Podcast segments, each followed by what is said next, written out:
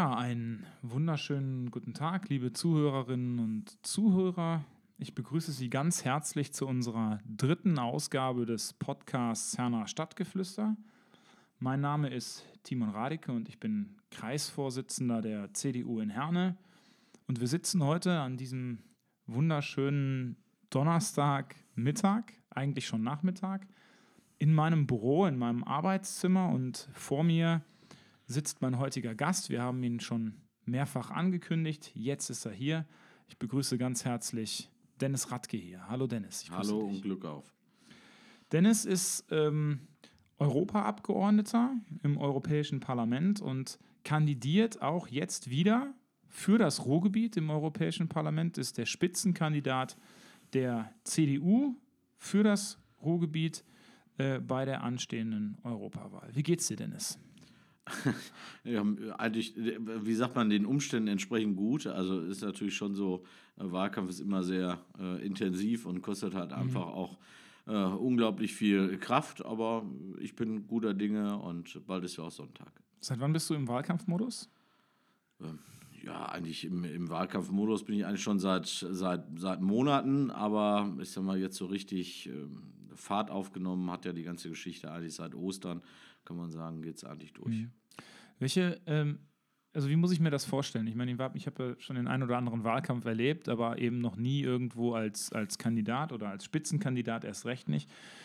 Wie läuft der Wahlkampf ab? Wie ist die Stimmung? Was erlebst du momentan in den letzten Tagen? Ja, erstmal muss man natürlich sagen, Europawahlkampf ist irgendwie immer ein bisschen anders als alle anderen Wahlkämpfe, äh, was erstens damit zu tun hat, dass es nicht ganz so viele Kandidaten gibt, weil wir auch nicht so viele Abgeordnete haben, aus ganz Deutschland 96, davon 34 aus CDU und CSU, CDU, NRW nur acht Abgeordnete. So, das heißt, da wo ich weniger Kandidaten habe, ähm, findet häufiger natürlich dann auch mal der Wahlkampf ohne die entsprechenden Gesichter statt. Mhm. Wir haben eigentlich dieses Mal als CDU im Ruhrgebiet hier sehr gut hinbekommen, äh, dass wir den Spitzenkandidaten der CDU Ruhr zum Beispiel auch flächendeckend im gesamten Ruhrgebiet äh, plakatieren und uns ja, auch bemühen, auch ähm, die ähm, Wahlkampfaktivitäten wirklich auch äh, quer durchs ganze Ruhrgebiet sehr konzentriert auch anzugehen. Das finde ich wirklich extrem gelungen. Ähm, gibt auch eine ganze Reihe von Kreisverbänden, die da hoch motiviert sind, obwohl sie äh, keinen eigenen Kandidaten haben, sondern sagen, wir kämpfen ja hier für unsere Überzeugung ja. und ähm, äh, für, für uns als Truppe hier als CDU-Ruhrgebiet. Das finde ich wirklich äh, großartig. Auf der anderen Seite muss ich sagen, man merkt natürlich, die Politisierung ist vielleicht ein bisschen höher als bei der letzten Wahl, aber es ist trotzdem noch, noch Luft nach oben. An vielen Menschen rauscht dieses Thema irgendwie leider Gottes, äh, leider Gottes vorbei. Hat, glaube ich, auch was damit zu tun, für viele sind die Dinge mittlerweile einfach selbstverständlich geworden mhm. und äh, sehen nicht die Notwendigkeit, sich dafür zu engagieren, sich da äh, selber auch einzubringen.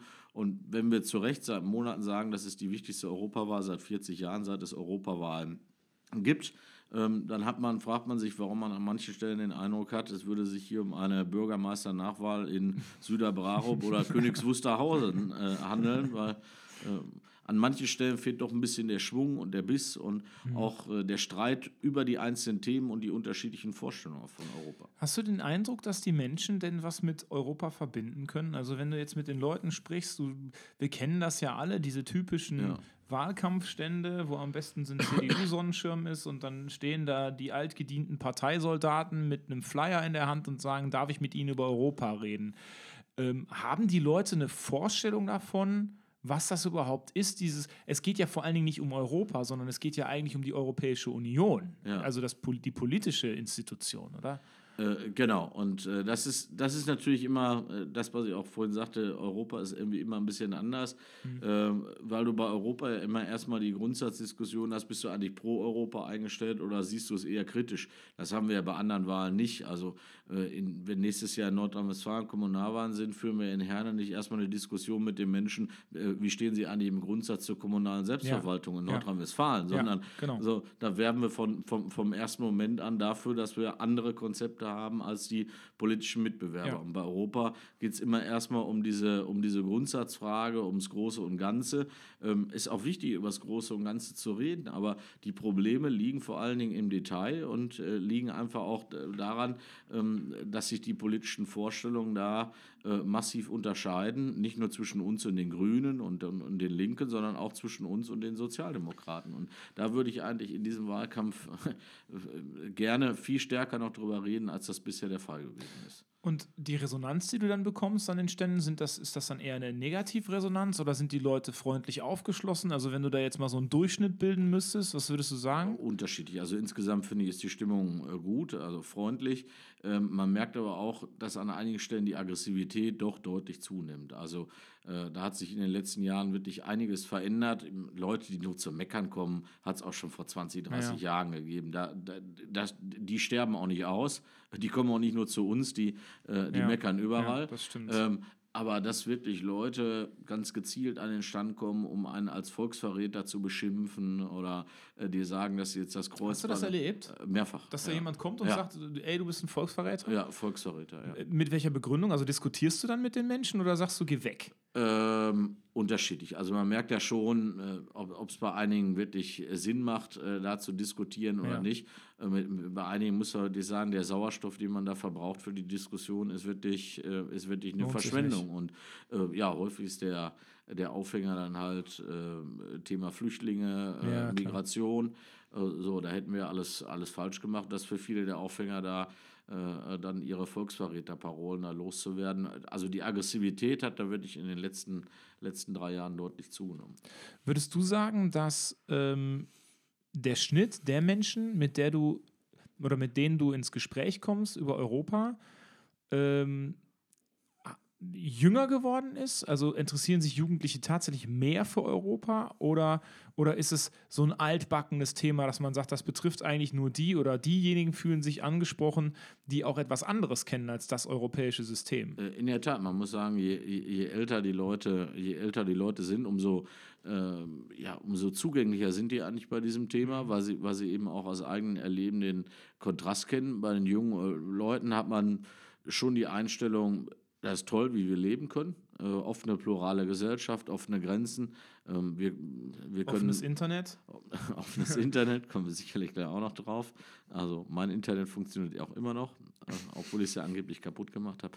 Ähm, nein, aber ähm, äh, bei den jungen Leuten ist das einfach eine Selbstverständlichkeit, das ist Teil der Lebensrealität. Ähm, ich habe aber auch zumindest bei den ganzen Schuldiskussionen den Eindruck, dass dass die äh, jungen Leute auch wirklich verstanden haben, dass es jetzt am 26. Mai um was Grundsätzliches geht. Und äh, dass die Tatsache, dass die Jugend in Großbritannien für einen Verbleib im, äh, in der Europäischen Union gewesen ist, aber nicht wählen gegangen ist und damit eigentlich ja. einen großen Anteil daran hat, dass ja. es überhaupt zum Brexit äh, kommen wird. Ähm, ich glaube schon, dass das hier auf fruchtbarem Boden gefallen ist und dass die, äh, dass die Jugendlichen daraus auch ihre Schlüsse ziehen und am Sonntag gerade in der jüngeren Generation die Wahlbeteiligung ansteigen wird. Davon bin ich fest überzeugt. Was ich in den, in den letzten Wochen eigentlich immer so merke, dass wir haben ja gerade im Grunde schon einmal grob angeschnitten, diese Diskussion, Artikel 13, 17, was auch immer, dass die Jugendlichen zwar interessiert sind, aber sie sind eigentlich immer nur in dem Bereich interessiert, der sie persönlich ja. tangiert. Also das ist zumindest ein persönlicher Kritikpunkt, den ich äußern würde. Ja. Und was ich dann merke, ich meine, wir haben ja jetzt momentan diese Diskussion über diesen YouTuber, ich kannte den vorher nicht, Rezo, ja. und, äh, ähm, und dieser YouTuber ähm, oder die, diese gesamten YouTuber, wir hatten das ja vor ein paar Jahren auch hier mit dem, wie hieß der nochmal, der Angela Merkel interviewt hat. Ähm, ähm, ich, ich, empfinde das so, die haben immer so eine latent anarchische Vorstellung. Also ähm, es ist am besten keine Regelung, am besten darf jeder alles. Im Grunde bis zu dem Zeitpunkt, wo sie selbst damit davon, davon betroffen sind, dass sie gegebenenfalls ähm, als Kreativschaffende benachteiligt werden. Ähm, ja, aber das, das ist natürlich, wenn man sich in einer Welt bewegt und auch damit noch sein Geld verdient, in der am Ende nur die Zahl von Klicks oder Likes oder Followern entscheidet, ähm, so, da wird halt mit den Füßen abgestimmt. Aber ähm, so funktioniert eine, eine Demokratie, kann so nicht funktionieren, weil eine Demokratie ist eben auch Ausgleich von Interessen, heißt eben auch, ähm, nicht, nur eine, nicht nur immer die eigene Maximalposition zu vertreten, äh, sondern eben auch äh, andere Positionen gelten zu lassen und die in die eigene Entscheidungsfindung äh, mit einfließen zu lassen. Ich finde, das ist ein Wesenskern von Demokratie, das ist ein Wesenskern von Politik. Ähm, und da gibt es halt, äh, wenn du sich in, in, so einer, in so einer Parallelwelt da an der Stelle oder Subkultur da bewegst, äh, da gelten halt eben andere Regeln. Und äh, ja. ich finde das schon, äh, muss ich ganz ehrlich sagen, ziemlich, ziemlich erschreckend. Ähm, das zeigt aber eigentlich auch, vor welchen Herausforderungen nicht nur wir als CDU stehen, sondern insgesamt äh, demokratische Parteien, weil unsere Demokratie äh, verändert sich durch die, durch die sozialen Medien, durch die Art und Weise, wie heute kommuniziert wird, durch die Art und Weise, wie heute Nachrichten konsumiert werden, aber auch Nachrichten erzeugt werden. Ähm, Nachrichten werden heute nicht mehr nur durch die Ankermedien erzeugt, sondern werden im Grunde genommen von jedem erzeugt. Auch ja, von Leuten, die durch genau. Nachrichten ganz gezielt ähm, Desinformation betreiben wollen. Stichwort Fake News, Trollfabriken äh, in Russland, ja. äh, das einfach mal so als Schlagwort. Das ist eine echte Herausforderung und ähm, ich sehe eigentlich, wenn ich ehrlich sein darf, äh, keine der etablierten Parteien äh, derzeit so aufgestellt, ähm, dass wir es eigentlich mit dieser Situation wirklich auch mhm. aufnehmen können. Würdest du sagen, dass darin auch also wir sprechen ja immer sehr häufig über Digitalisierung und Digitalisierung, die wird dann häufig verkürzt dargestellt. Wir reden dann von, äh, von Mobilitätswenden, wir sprechen von Flugtaxis, ja. wir sprechen von, von ganz teilweise äh, futuristischen äh, Sachen. Aber ist das nicht eigentlich auch der Auftrag von, an demokratische Parteien, Digitalisierung in der Partei selbst zu gestalten und eben auch Meinungsbildung in der Partei selbst zu gestalten? Ähm, ich, ich glaube, dass das, das, muss ein selbstverständlicher Teil in der Arbeit sein. Und dass wir einfach auch begreifen, ähm, dass Politik mittlerweile zwei Seiten hat. Also ich glaube, äh, bei, bei, allem, bei aller Begeisterung auch für Digitalisierung, ein persönliches Gespräch, face-to-face, -face, ja. äh, ein Haustürbesuch, äh, eine Veranstaltung, auf der man sich persönlich trifft und miteinander austauscht, ist durch nichts zu ersetzen, da durch gar nichts zu ersetzen. Ja. Aber auf der anderen Seite muss man einfach sagen, äh, wir sind doch insgesamt als, Demo, als demokratische Parteien sehr stark dann auf die klassische Kommunikation ausgerichtet. Das als den einen Teil.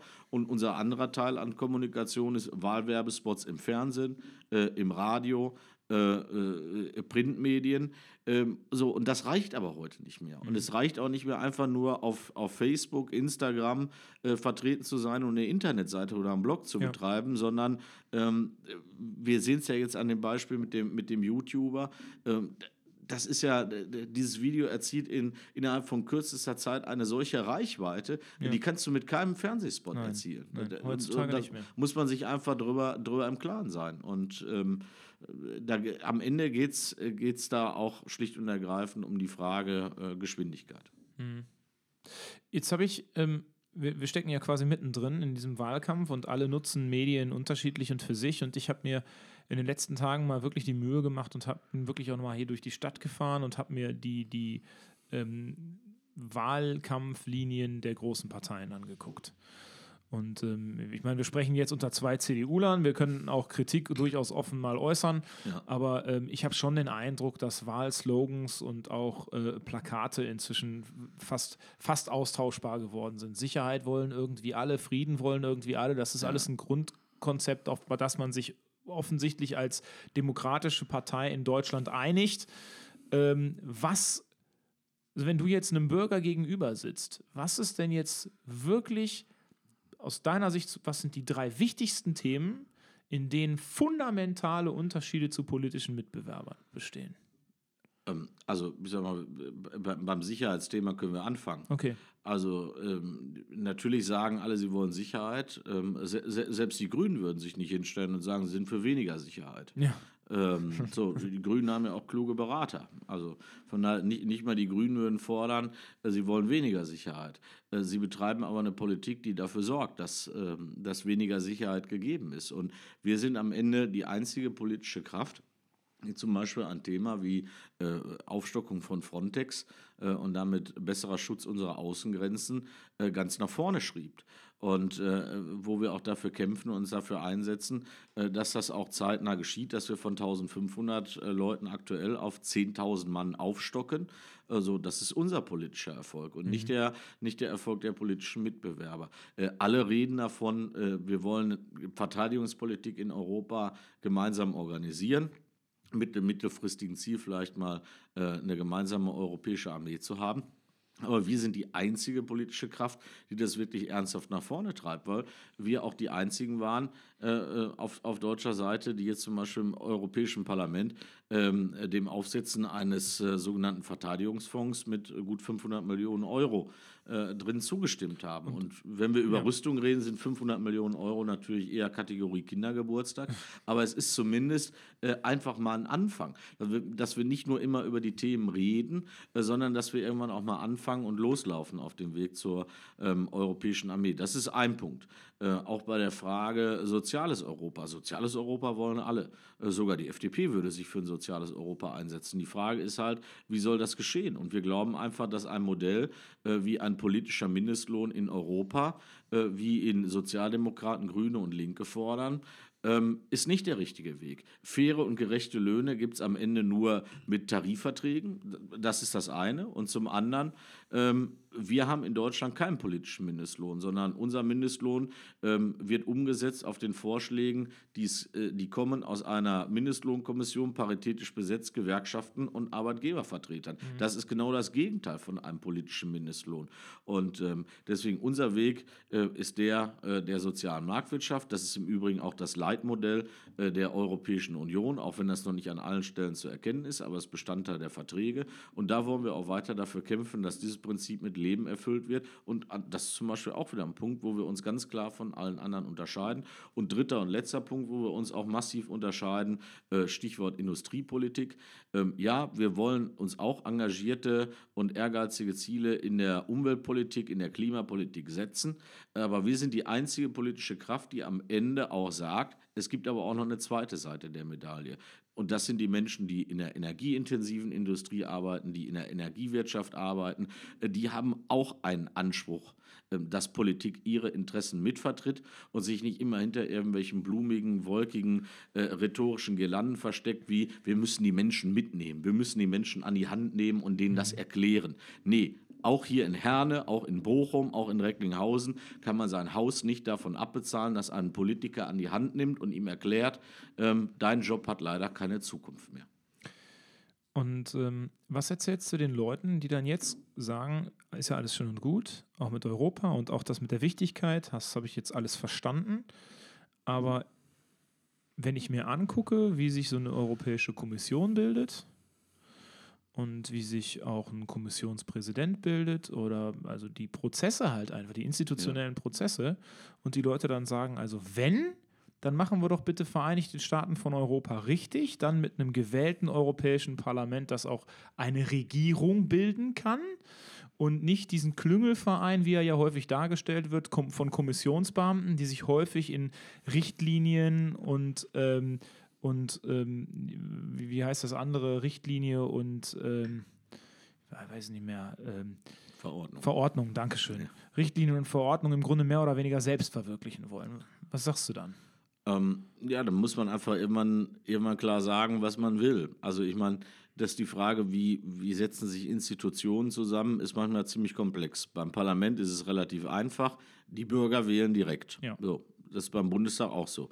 Aber wenn man alleine mal vergleicht, die Bildung der Bundesregierung ähm, findet auch unter, ohne oder sagen wir mal, ohne Beteiligung der Bürger statt, weil ähm, am Ende ist es Aufgabe der politischen Fraktionen im Bundestag, entsprechende Mehrheiten äh, zusammenzubilden. Aber es sind ja keine ähm, Beamte. Nein, es sind keine Beamte, aber ich meine, äh, schauen wir uns doch mal an, äh, was in den einzelnen Fachministerien im, im Bund und Land los ist. Man könnte ja auch die Frage stellen, ähm, wenn ich jetzt mal in die Kommunalpolitik gehe, wenn ich nach Herne schaue, wenn ich nach Bochum schaue, ähm, ich meine, am Ende, wer irgendwo Amtsleiter in Bochum oder Herne wird, so, das ist das eine.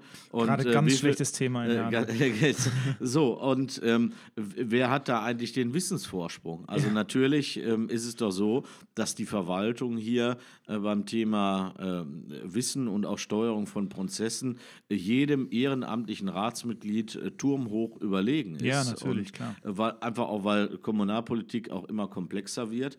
So, und von daher ist der Grundsatzunterschied zwischen der Frage, äh, wie funktioniert so eine Verwaltung hier in der Kommune und äh, wie funktioniert die Verwaltung in Brüssel, ähm, eigentlich gar nicht so groß. Und beim Thema Vereinigte Staaten von Europa ich habe da nicht so richtig Euphorie, weil ich, weil ich einfach glaube, ähm, so wie es jetzt im Grundsatz organisiert ist, dass wir viele Kompetenzen auf der europäischen Ebene haben und an den Punkten, wo es auch Sinn macht, ähm, gemeinsam die Dinge vor, voranbringen. Ähm, auch den Mitgliedstaaten an manchen Stellen sagen können, wo es in Zukunft lang zu gehen hat. Das finde ich richtig.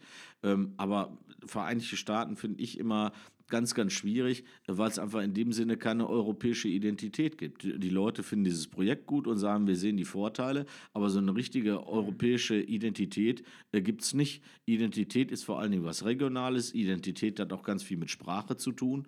Ähm, und ich glaube, wenn wir jetzt hier in die Fußgängerzone gehen würden und ähm, so und würden die Menschen fragen, als was fühlen sie sich, die würden wahrscheinlich erstmal, ich würde mal sagen, 80 Prozent der Leute würden sagen, ich bin Herner. Mhm. Ja, oder ich komme aus dem Ruhrgebiet. Ja, oder ja, genau. Genau, ja. Die, genau dieselbe Frage habe ich vor äh, inzwischen fast drei Monaten unserem Dezernenten Frank Bobulla gestellt. Und dann hatten wir auch gesprochen über Ruhrgebietsmentalität und so. Und dann sagte der halt auch, wenn du im Ausland bist, in Spanien oder sowas, ja. und dich fragen die Leute, wo kommst du her, dann sagst du nicht, ich komme aus Herne, ja, kennt sowieso keiner, ja, sondern, genau, sondern, maximal aus dem Ruhrgebiet oder aus dem Ruhrpott, ne, je, je nachdem. Ähm, jetzt ist der Dennis Radke, der Gewerk Gewerkschaftssekretär war bei der IGBCE, ja. dann irgendwann durch nach jahrelang, fast jahrzehntelanger politischer Arbeit auf verschiedenen Gremien in der CDA, also christlich-demokratische Arbeitnehmerschaft und so weiter, ist dann in dieses Parlament gekommen. Du hattest deinen ersten Tag als regulärer Abgeordneter des Europäischen Parlaments. Und du gehst im Grunde vom Ruhrgebiet, von all dem, was du hier kennst, gehst du jetzt weg in ein, ja, ich meine, ich habe da ja mal Praktikum gemacht, ja. in eine man muss schon sagen, es ist, es ist eine, eine, eine Glocke irgendwie. Ja. Ähm, wie findet man sich da zurecht mit, den, mit dem Wertefundament, was man von zu Hause mitnimmt? Das ist in der Tat eine gute Frage. Ähm, ja, ich bin einfach sehr dankbar dafür, dass, dass ich gerade am Anfang auch sehr stark auf die Hilfe und Unterstützung von, von erfahrenen äh, Kollegen da auch zählen äh, konnte. Also kann man auch sagen, äh, Elmar Brok hat mir da am Anfang auch sehr viel geholfen. Mhm. Äh, kann auch nur sagen, Manfred Weber, Daniel Kaspari, ähm, unser Gruppenvorsitzender, äh, wirklich tolle Kollegen, äh, die sich am Anfang auch einfach Zeit genommen haben und äh, auch ja, viele wertvolle Hinweise gegeben haben, auch im Umgang mit der Verwaltung. In welche Fettnäpfchen sollte man nicht reintreten? Ja. und das ist unglaublich wichtig. Wenn du, wenn du keinen hast, der dich da am Anfang ein bisschen unterstützt, ja.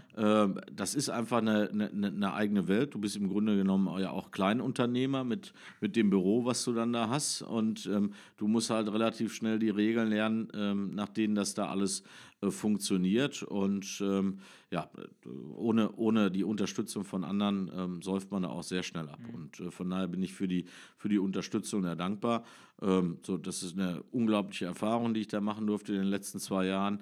Ähm, manches ist halt auch ein bisschen gewöhnungsbedürftig und äh, manches ist und bleibt auch schwer. Also ähm, ich meine, äh, am Ende, man hat sich ja über viele Jahre engagiert und auch kandidiert, um gewählt zu werden. Das ist ja auch das Ziel. Ähm, aber wenn man dann gewählt ist und ist in dieser Situation, dann merkt man eben auch, es verändern sich einige Dinge, ähm, vor allen Dingen auch familiär. Ähm, ich sag mal, vielleicht äh, ist dem einen Eltern, dem, dem einen oder anderen älteren Kollegen, äh, wenn die eigenen Kinder auch schon irgendwie aus dem Haus sind, ähm, ist es dann nicht mehr ganz so. Aber wenn du selber noch ein kleines Kind hast zu Hause, ähm, ist es manchmal nicht ganz mhm. so einfach.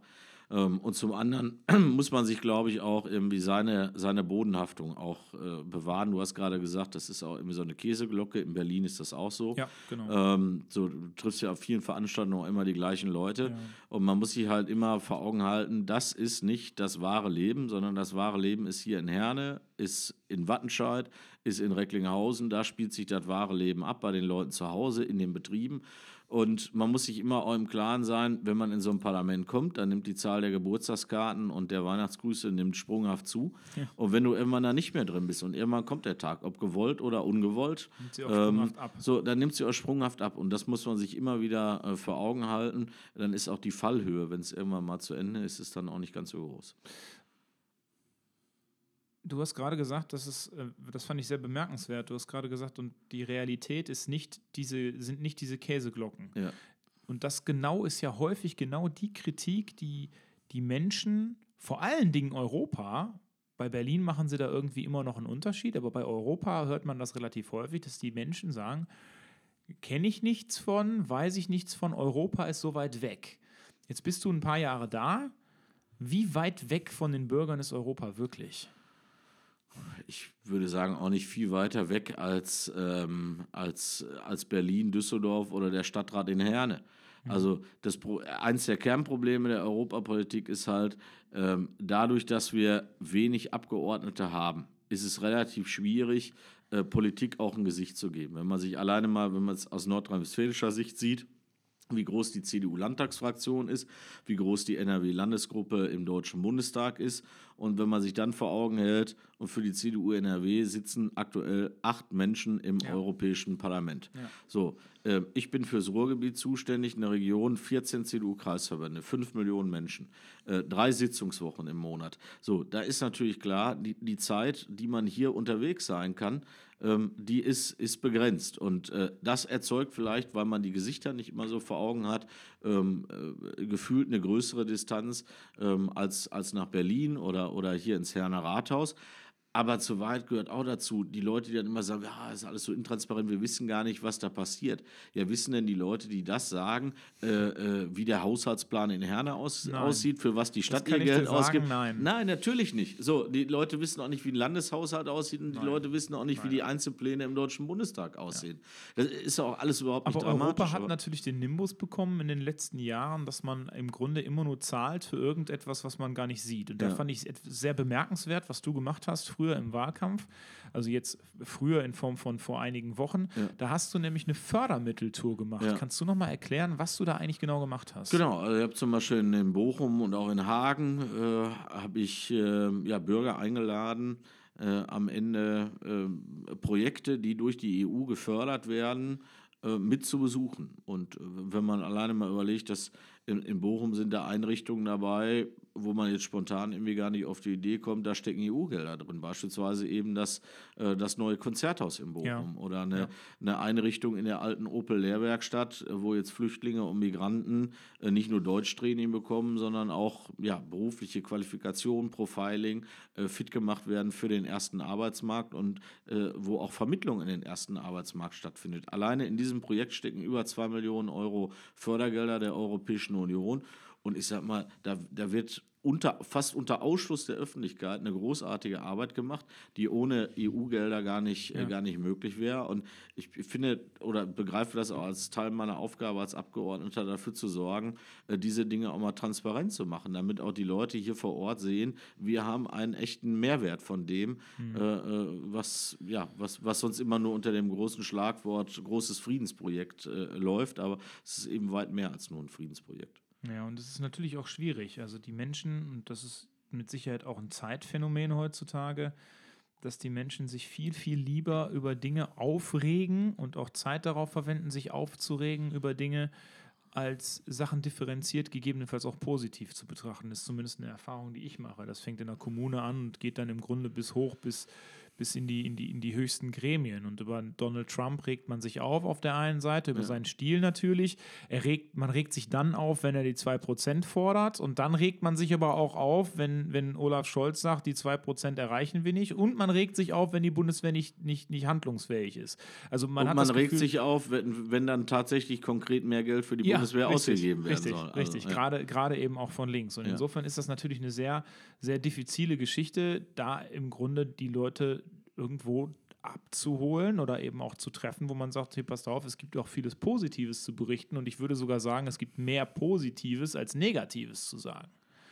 Ja, aber man, man sieht ja irgendwie, die, die Dinge laufen irgendwie ein bisschen skurril. Wenn irgendwie mehr als 80 Prozent der Deutschen von sich behaupten, sie sind mit ihrer persönlichen Lebenssituation, auch mit ihrer wirtschaftlichen Situation zufrieden, bis sogar sehr zufrieden, ja. dann spiegelt das eigentlich die Stimmung, die politische Stimmung an vielen Stellen überhaupt gar nicht wieder. Warum haben wir denn denn auf einmal zurzeit so viele extreme Bewegungen auf der rechten und auf der linken Seite, ja. wenn doch eigentlich die überragende Mehrheit der Bevölkerung weitestgehend ganz zufrieden ja, ist? Ja, richtig. Ähm, dann gehört auch noch dazu, dass manche Debatten auch ein bisschen unehrlich sind. Äh, äh lass uns mal bei Trump bleiben. Ähm, alle, die sich jetzt über Herrn Trump aufregen und seine Zollpolitik, ich ärgere mich ja auch drüber. Aber denjenigen, die das jetzt kritisieren und sagen, meine Güte, äh, was passiert da eigentlich? Ist der völlig verrückt geworden? Den sage ich nur, seht ihr mal, wäre der mal nicht jahrelang gegen das TTIP-Abkommen äh, Sturm gelaufen. So, hätten wir, das, hätten wir das mal alles mit Herrn Obama in dem TTIP-Abkommen geregelt, dann müssten wir jetzt die Diskussion über Strafzölle Ja. auf deutschen Stahl und deutsche Autos gar nicht führen, weil sie nämlich ausgeschlossen wären durch ein solches Freihandelsabkommen. Und, Gut, was äh, Herrn Trump natürlich nicht hindern könnte, von, aus einem Freihandelsabkommen auszutreten, aber er, Keine ist, ja, er ja. ist ja ein Dealmaker, er hat Ja. eigentlich auch Interesse an Freihandel, ja. Ähm, sollte man zumindest meinen. Und ja, aber, aber da sieht man einfach auch die Verlogenheit von, von Sozialdemokraten und Grünen an dieser Stelle. Und ich will einfach mal sagen, dass wir sind ja jetzt ungefähr ein Jahr nach dem CETA-Abkommen. Äh, das CETA-Abkommen äh, stand ja fast genauso im, im Brennpunkt wie, ähm, äh, wie das TTIP-Abkommen. Was hat man uns da alles prophezeit von, von grüner Seite? Da waren ja wirklich die, äh, die diplomierten Apo Apokalyptiker und äh, Untergangsapologeten sind da ja zur Höchstform aufgelaufen bei diesem Abkommen.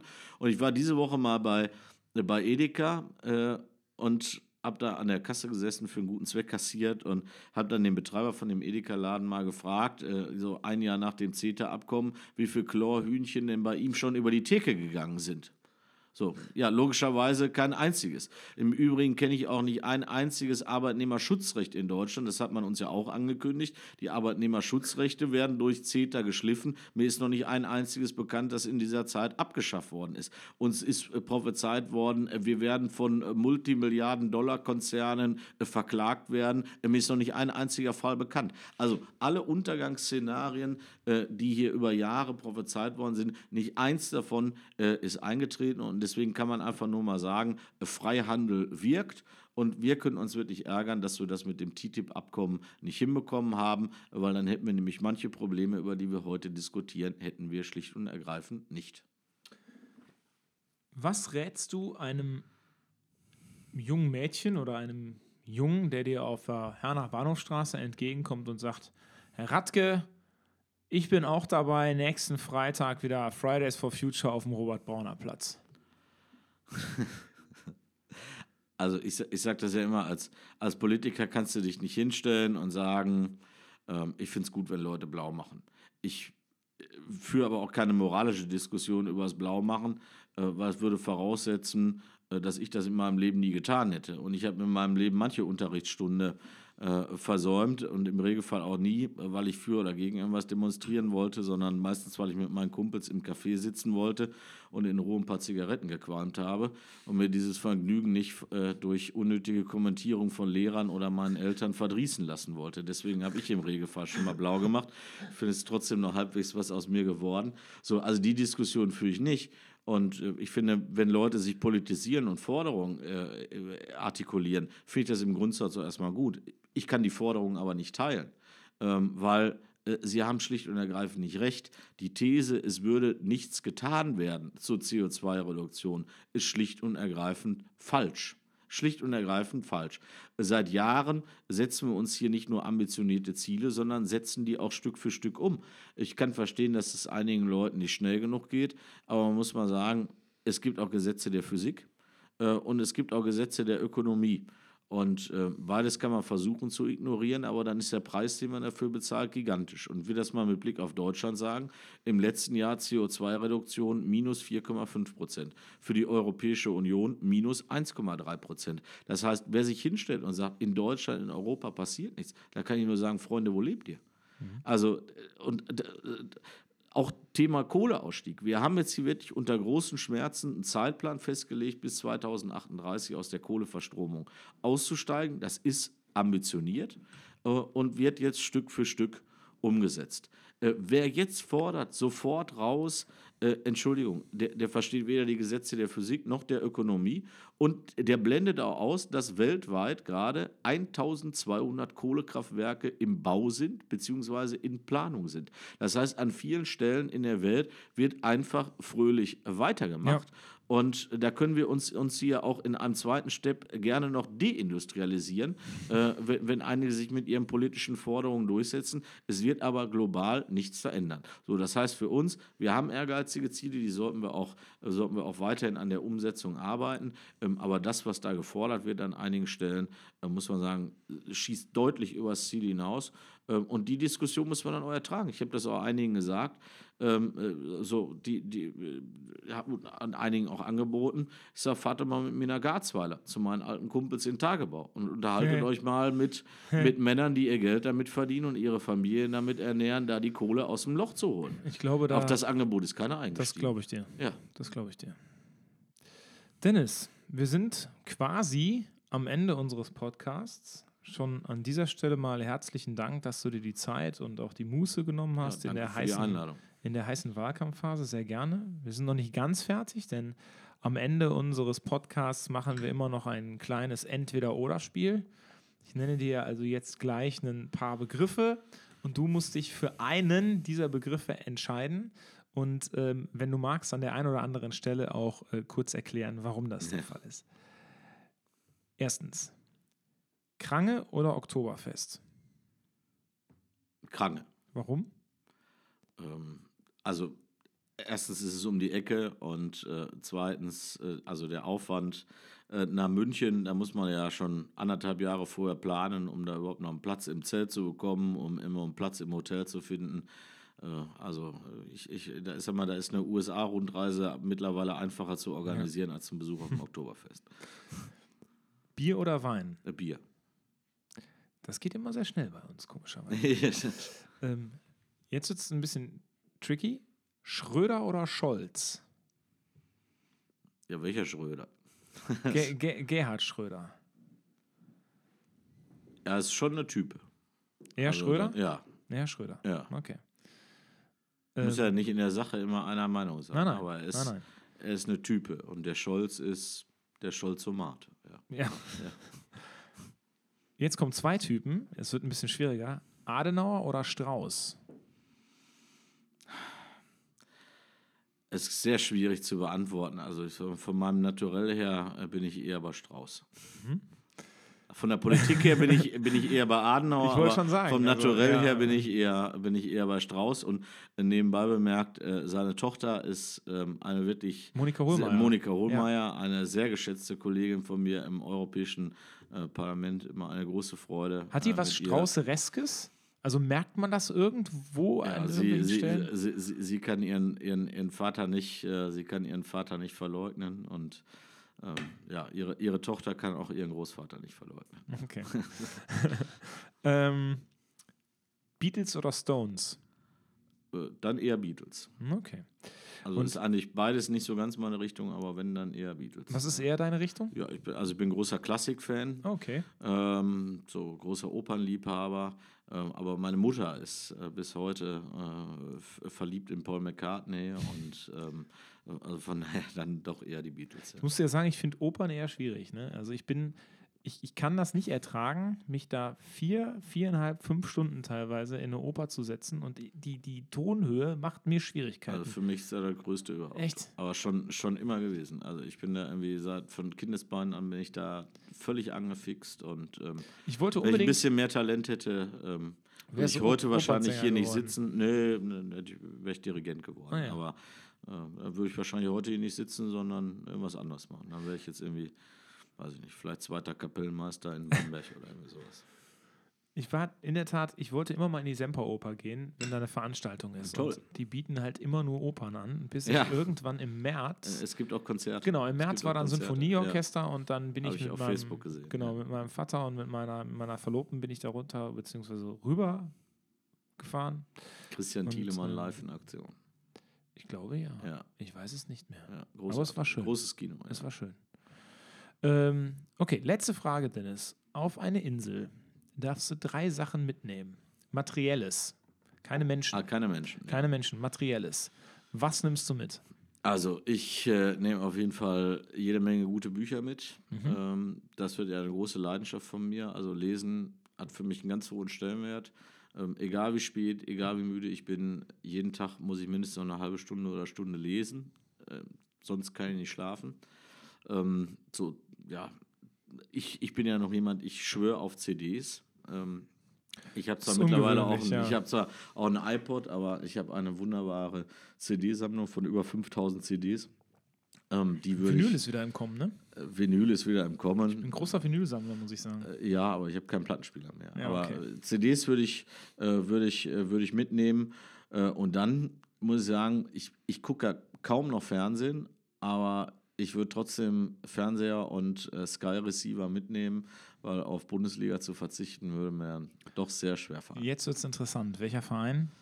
Ähm, keiner hier, also ich habe zwei Vereine, der eine wird nicht mehr auf Sky übertragen, Wattenscheid 09. Regionalliga Da hast du recht. Fußball kommt leider nicht auf Sky. Ich Da finde eine echte recht. Marktlücke. Äh, so, so, sollten die bei Sky nochmal drüber nachdenken. Ja, und äh, die andere Hälfte meines Fußballherz schlägt. Äh, es gibt im Ruhrgebiet nur ganz wenige, die diese Leidenschaft teilen für Bayer Leverkusen. Oh, das ist. ich habe jetzt schon mit Schalke gerechnet und wollte schon den Podcast hier nein, beenden. Nein, nein, nein, nein, nein, nein. Das, aber interessanterweise habe ich mal in Bochum ein Auto gesehen. Äh, äh, der hatte wirklich einen Schal vom Wattenscheid 09 und einen Schal von Bayer Leverkusen äh, im Auto. Und ähm, ich habe dem dann einen Zettel an die Windschutzscheibe gemacht, wo drauf steht, du bist nicht allein. Stark. Weil diese Kombination, ich habe immer gut. gedacht, ich bin der, ich bin der einzige Verstrahlte Ja. mit dieser Kombination, aber ähm, Stark. äh, nee, es, es, es, es gibt im Wattenscheid oder Bochum irgendwo noch einen, der, der so tickt wie ich. Cool. Dennis, wir sind am Ende. Ich danke dir nochmal, dass du hier warst. Die CDU Herne steht auf jeden Fall hinter dir. Wir kämpfen bis zum Schluss. Ein paar Stunden sind es noch. Und dann äh, feiern wir gemeinsam deinen Einzug ins Europäische Parlament und hoffentlich auch den Wahlsieg der EVP in Europa. Ja. Kämpfen wir, ja. Danke.